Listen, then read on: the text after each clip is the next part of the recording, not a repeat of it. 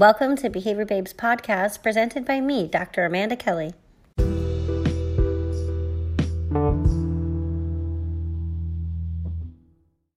Aloha and welcome to Behavior Babes podcast. Thanks for joining me today. Today we have Angela Correll on the line. Hi, Angela. Thanks for joining. Thank you so much for having me. I'm so glad that we got a chance to talk. Me too. I'm glad we finally got a chance to connect. Thanks for stopping me briefly at A B A I. That was so wonderful to see people in person again. Um, but before we begin and jump into the conversation, why don't we start by having you give an introduction of yourself to our listeners? Okay. Um, so uh, just a little bit about myself and um, kind of my unique history. Um, so I would say that you also may uh, find my work under several different names. So um, you could, my, my married name is um, Correll. So I am a licensed psychologist in Texas, and um, but I practice behavior analysis and will be adding a B C B A credential as soon as I can test for it. Um, so I already did those other pieces and value the credential.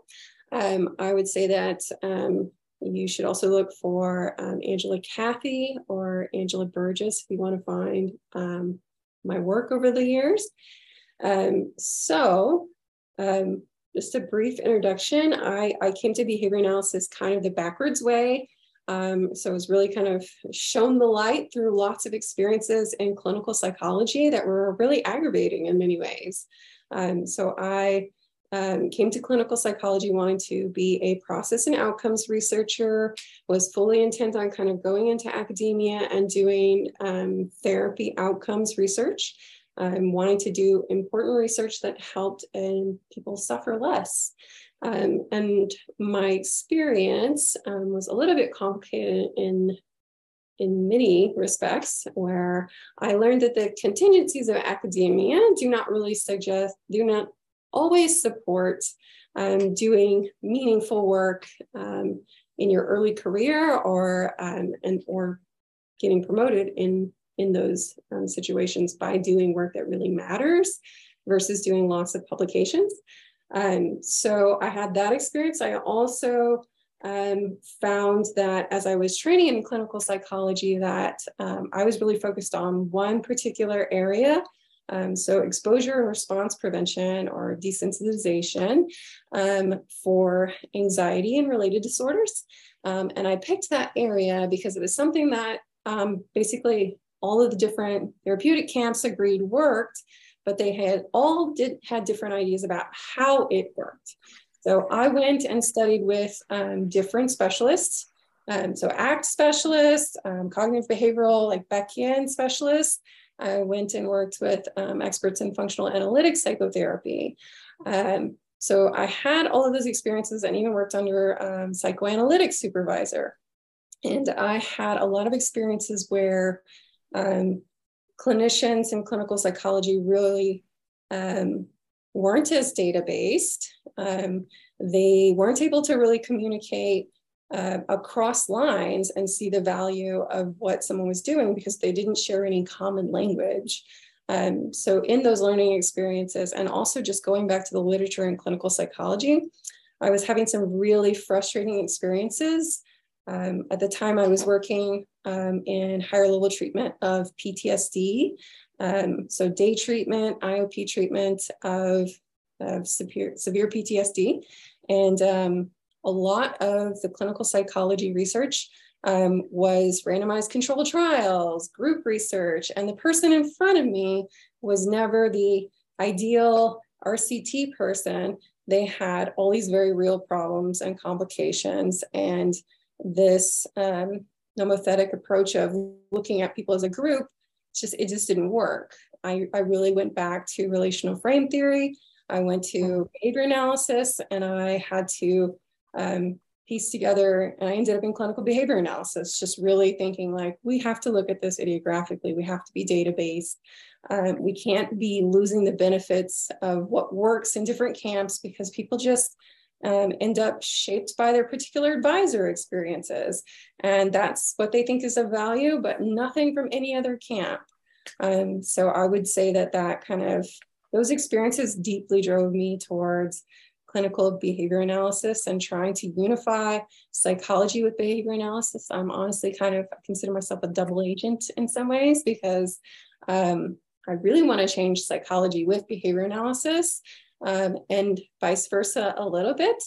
Um, so trying to help behavior analysts move out of just being able to work in autism, get funded working in other areas, because obviously that's not the limits to the scope there. And we don't want it to become that way.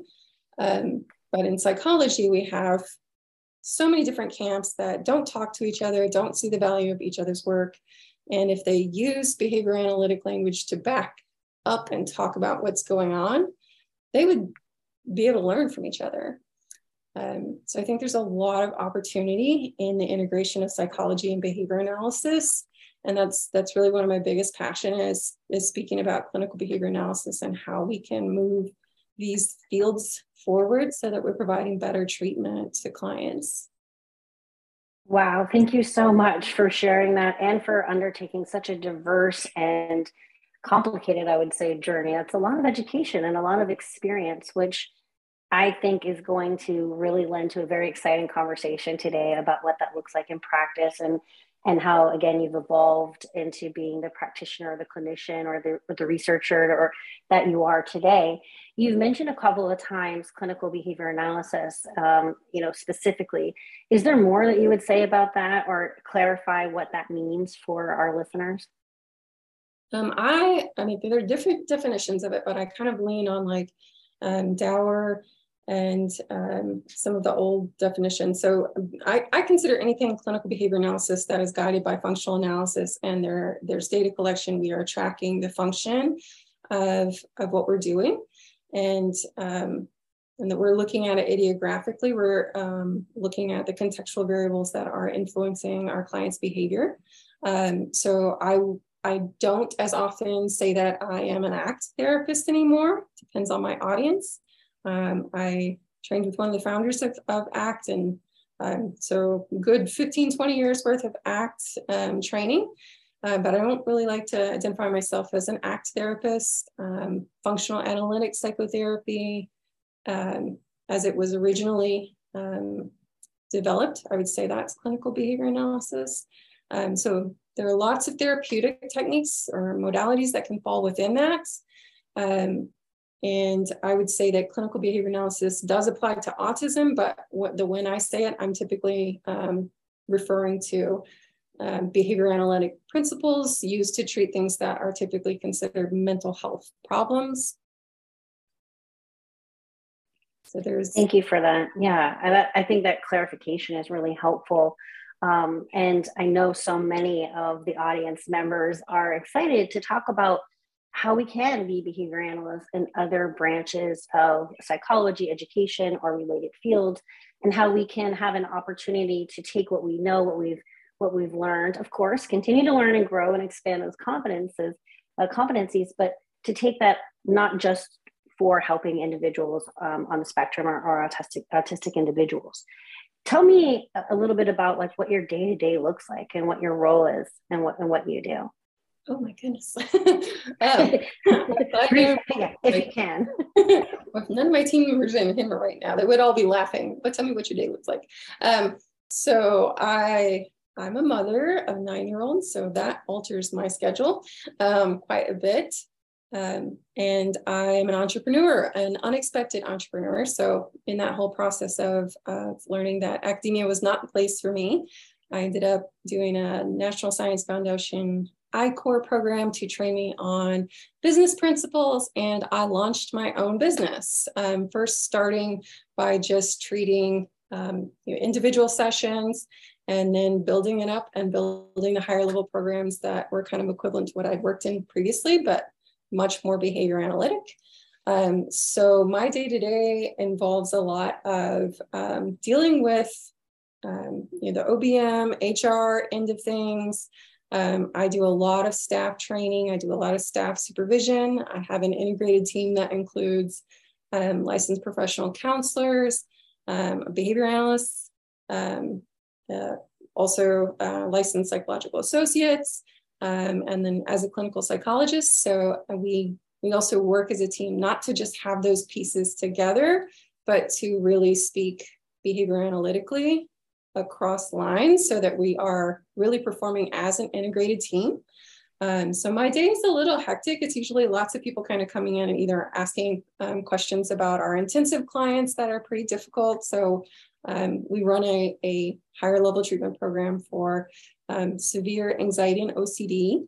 Um, so our clients are typically highly impaired um, to the point where they can't work, um, they can't um, go to school, they are struggling with eating, sleeping, you know, lots of different you know, high level impairments, um, but they're generally high level, um, highly verbal um, mm. adults to teens. So that would be different from the usual environment that most behavior analysts work in. Um, so it's a pretty hectic environment. I do sometimes, like, I have a little sign for my door, like, please don't talk to me right now because I need to concentrate. Um, I, I still like to do a lot of their conceptual and research work and collaborate, um, with like University of, of Lafayette.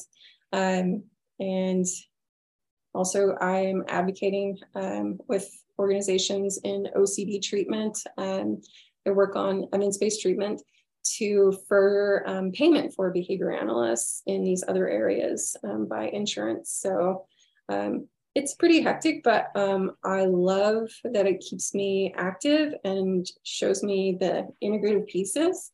Um, and I'd also say that uh, Better Living Center for Behavioral Health is actually kind of a dual purpose type of meme um, for me. So it's very, um, it's kind of ACT and values based.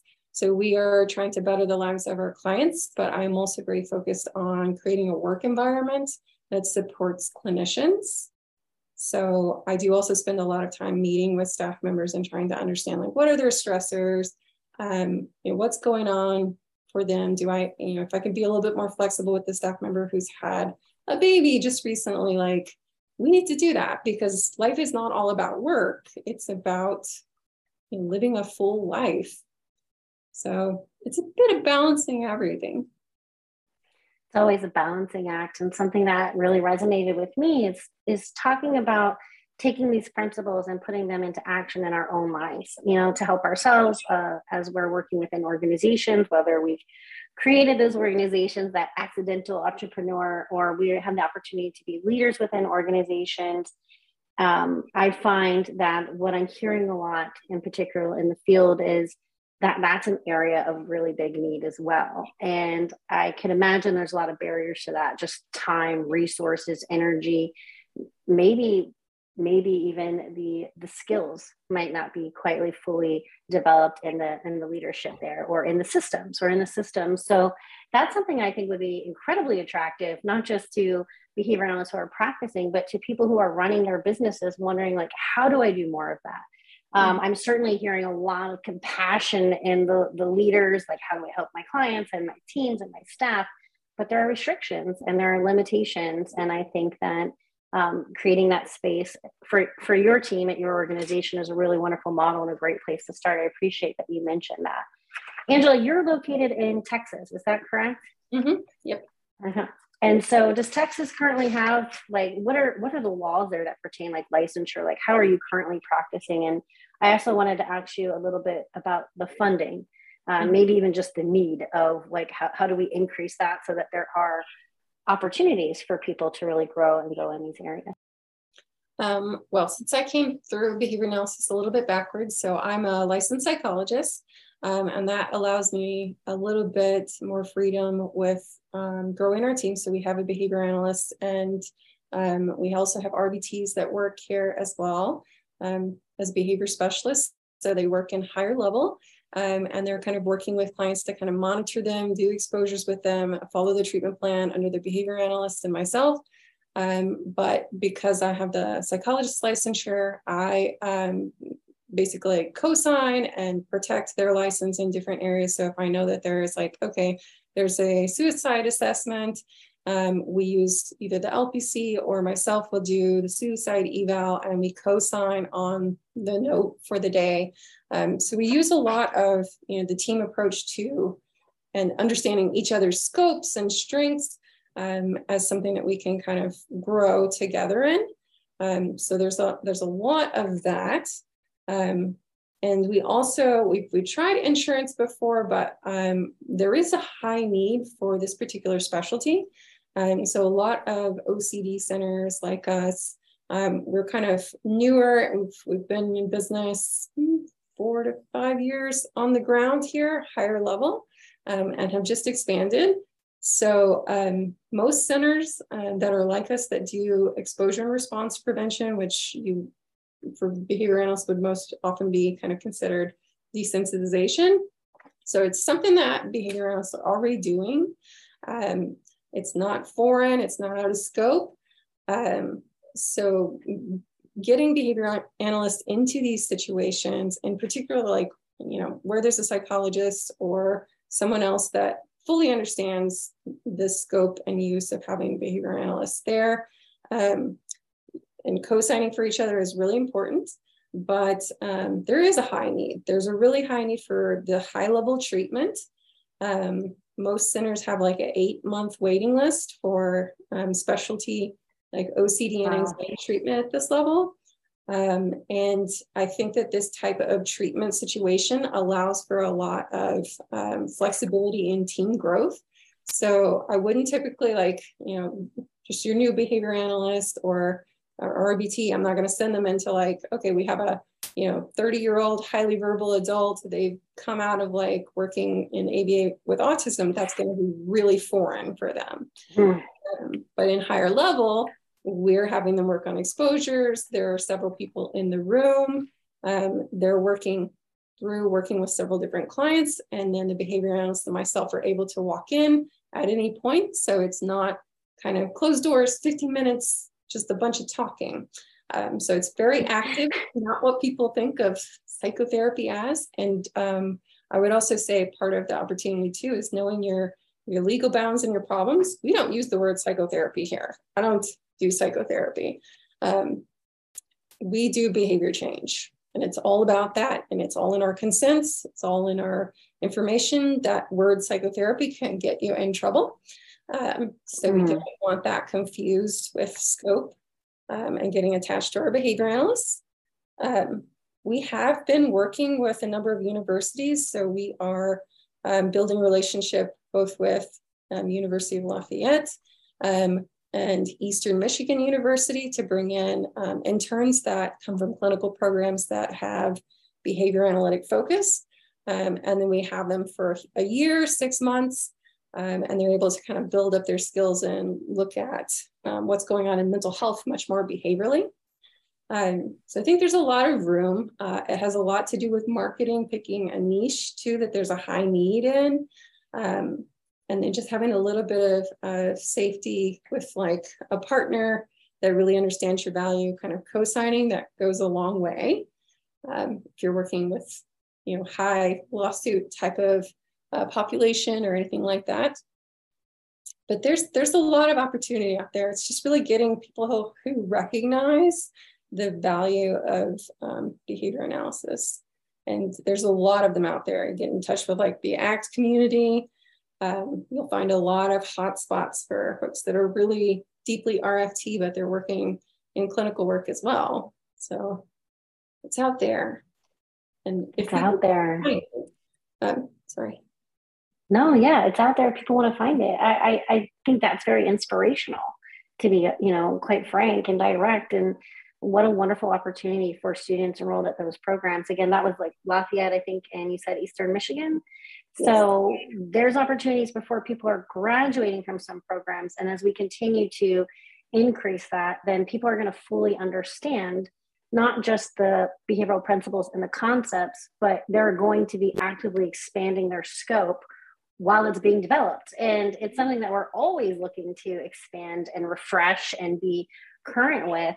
I just appreciate how you've emphasized that a lot of the behavioral principles Um, allow us to have the knowledge to tackle other scenarios, situations, or support other populations.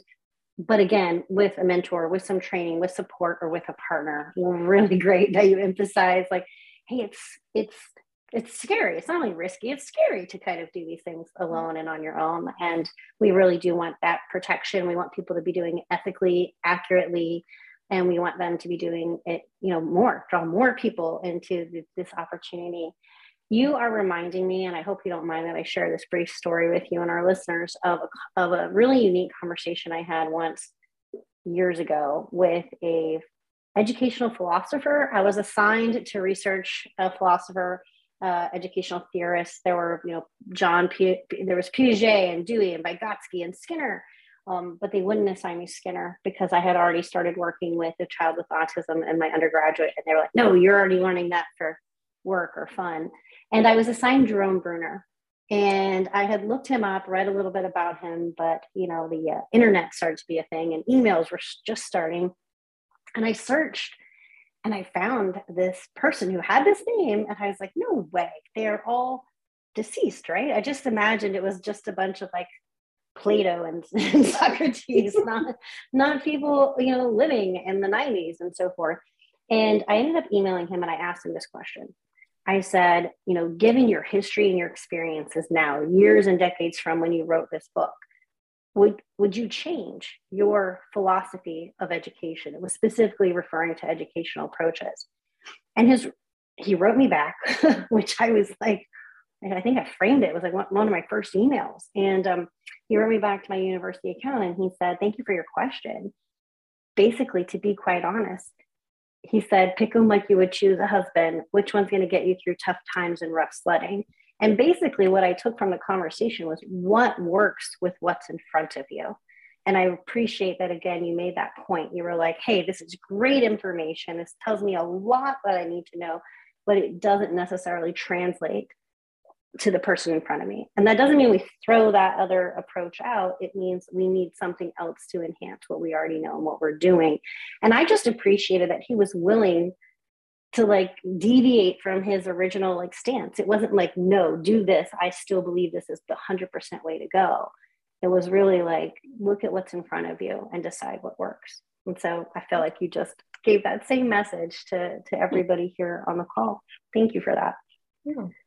That's a lovely story. Well, yeah, thanks. I hadn't thought about it in a while. Um, what information, what resources, what websites? Is there tools people can go who want to start learning more, who are super excited because they heard you today on the podcast and now they're like, now what?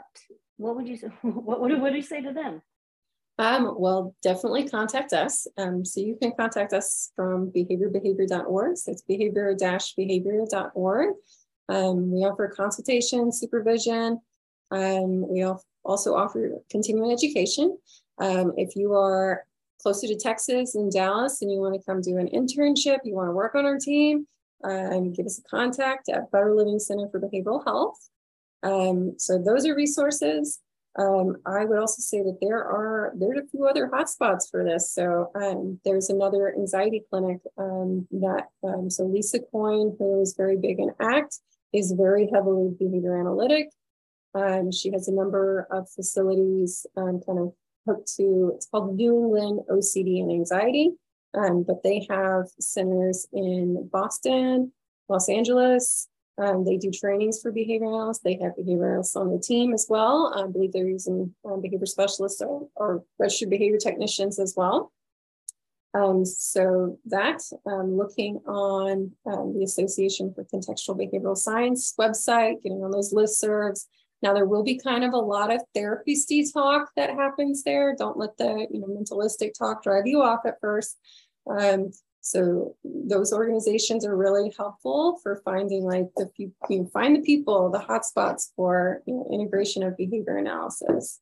Um, and then besides that, I would really say like um, find yourself a mentor, find someone that you know wants to grow you and, and really understands the area. I was supremely lucky in um, my experience of, you know, I just at some point got frustrated with all of the science and started writing these really crazy blogs about how I saw um, relational frame theory and um, the state of the science. And it just so happened that those went kind of, they, they got to a lot more people that um, I didn't expect. And I started getting comments from them, and all of a sudden it was like, oh, okay, there's a whole segment of people. So I'd say, put yourself out there, put your beliefs out there. And those people that are like you are going to find you. And um, those are incredible relationships that they're incredibly validating. Um, they're great mentor relationships and can really hook you into opportunities um, far beyond what you think um, is possible. And I'd also say the International O C D Foundation is part of um, the group that is promoting evidence-based care of O C D and anxiety disorders. Um, so exposure and response prevention, and they are um, recognizing behavior analysts. So they're starting to let behavior analysts sign up as professional members, which we fought for because I got so feisty about that. Um, they wouldn't let my team behavior analyst in as a professional member. I'm like, what are you talking about? He's fully licensed and able to treat. This is well within scope. Um, so there were discussions about that. And um, it seems like that's really moving forward. And so there's a way in which, you know, showing up these conferences, um, and we're going to keep giving talks about this too. So they're going to be um, seeing the, the benefit of having a behavior analyst on their staff. So keep, uh, keep in touch. Yeah, that's a wonderful and a, a plethora, tons of resources and information. I don't think that I was aware of even how much was out there. It is great to give everybody an opportunity of where to begin, where to sample, start reading, go to a conference, join a listserv, respond to a comment on the listserv, write a blog, share your opinion. You're not alone. I really appreciate that message. I think that really, again, resonates with me and some of my experiences. The first article I ever published was because I responded with some thoughts on a listserv. And I was like, you know, I don't completely agree with that point, or I do agree, but have you thought about it in this setting? Or I was living in a different state than they were. And I thought I was just having an email exchange, you know, with everyone on the listserv. And, and what it turned into was an invite to work on a publication talking about licensure. And, you know, it's so interesting because that was two thousand eight, and in twenty twenty-two, I've done quite a bit with licensure. So who knew and who knows what path that can put people on as long as they start participating. That advice to put yourself out there is such great advice. And of course, I know, I know it can be very difficult for people to do. So again, those avenues of listservs, there maybe an email, you know, you don't always have to be big and, and verbose, um, especially in the beginning, especially if that's not within people's comfort zone. So thank you for sharing that there's lots of different ways to enter into this special interest. Before we end today, I do want to ask, is there anything else that you want to touch on or emphasize for our listeners, share, give them as take-home points?